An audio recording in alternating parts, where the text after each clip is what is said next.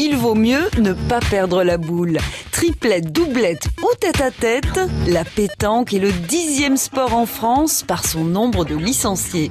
Avant, c'était pas les Français, parce que les Français comptaient pas aux boules. C'était les Marseillais. Maintenant, euh, maintenant, ça s'est propagé dans tout le monde. Euh, Vous voyez que tout le monde arrive à gagner.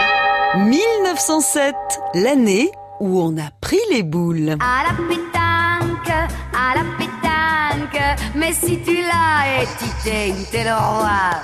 En 1907, à La Ciotat, près de Marseille, on joue au jeu provençal.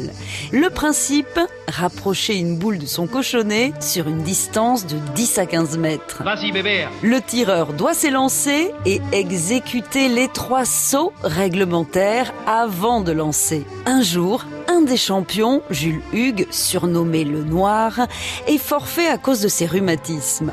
Il s'installe à la terrasse du café, la boule étoilée, pour regarder ses camarades et se met à tirer depuis sa chaise, histoire de passer le temps. C'est une révolution. Alors collègue, on a fait cette partie de boule Au bout d'un moment, Ernest Pitiot, le propriétaire du bistrot, a une idée.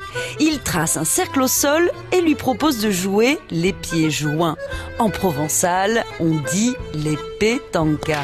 Cette nouvelle manière de jouer passionne les boulistes. Le premier concours est organisé à La Ciotat en 1910. Ernest Pitiot reste le président de la Fédération française de pétanque et jeux provençal jusqu'en 1958. Je suis sûr qu'il me regarde. Mais non, il te regarde pas. Mais personne ne vous regarde, monsieur Trinita. Oh, toi, ta gueule, hein Oh, il va pas m'emmerder celui-là maintenant, hein Tu tu t'occupais un peu plus de tes boules et un peu moins des autres.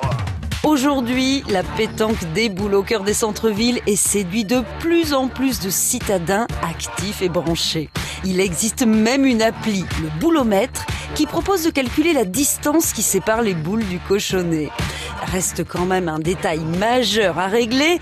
Alors, tu tires ou tu pointes? On n'arrête pas le progrès. Alors collègue, on a fait cette partie de boule À retrouver sur francebleu.fr.